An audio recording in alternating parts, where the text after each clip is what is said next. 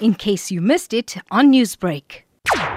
Since Friday, there's been some protest by driving school operators, and this has uh, continued even today. And we are hearing that uh, it will continue again tomorrow. But what we know also is that the Minister of Transport, Mr. Fikile Mbalula, is visiting some of these uh, driver license testing centers called DLTCs uh, across Gauteng, doing some inspection oversight as part of his job. Um, so he's at Akasia, uh, a DLTC in Pretoria, where he was met by marauding crowds that were protesting. Have you spoken to the aggrieved individuals and what has been the reasons for their protest action? They are driving school operators.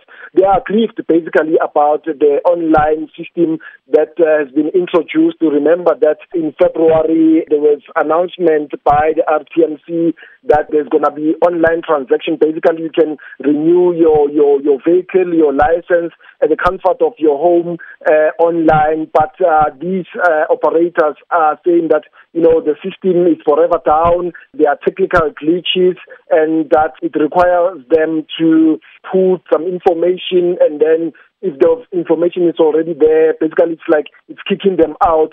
But the CEO of the RTMC, Mr. Msibi, has tried to clarify this. He's saying that, you know, since this um, online system was launched on the 17th of February, you go on to this NaTIS, so you are required to create a profile whereby you are giving in your name, ID number, email, telephone address, and then you can be able to transact. And then after five years, when your license or your, your vehicle uh, license, you need to renew it.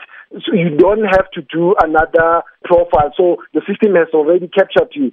What has been the minister's response following the closures and the disruptions to these centres? The minister was saying that the anarchy that they are seeing at uh, Akasia DLTC is not going to be acceptable, that he's going to engage with, with his police counterpart, the police minister, to ensure that they beef up security. Because he was saying that when he was speaking to some of the workers at the DLTC in Akasia, they were saying that they were threatened with firearms and, and people were unruly. Motorists. Actually, the center has been shut because you know they are not allowing anyone to, to, to go in and transact. So you are saying that he is going to engage with the police minister to ensure that the security is beefed up, but he's willing to meet with these operators to hear them out, to see how they can reach an amicable solution to resolve the issues that they are raising. But in terms of scrapping this online system and allowing walk-ins, they're not going to be scrapping this uh, saying that they are going to continue with the system because they are trying to eliminate fraud and corruption and that they ensure that people can transact in the comfort of their homes.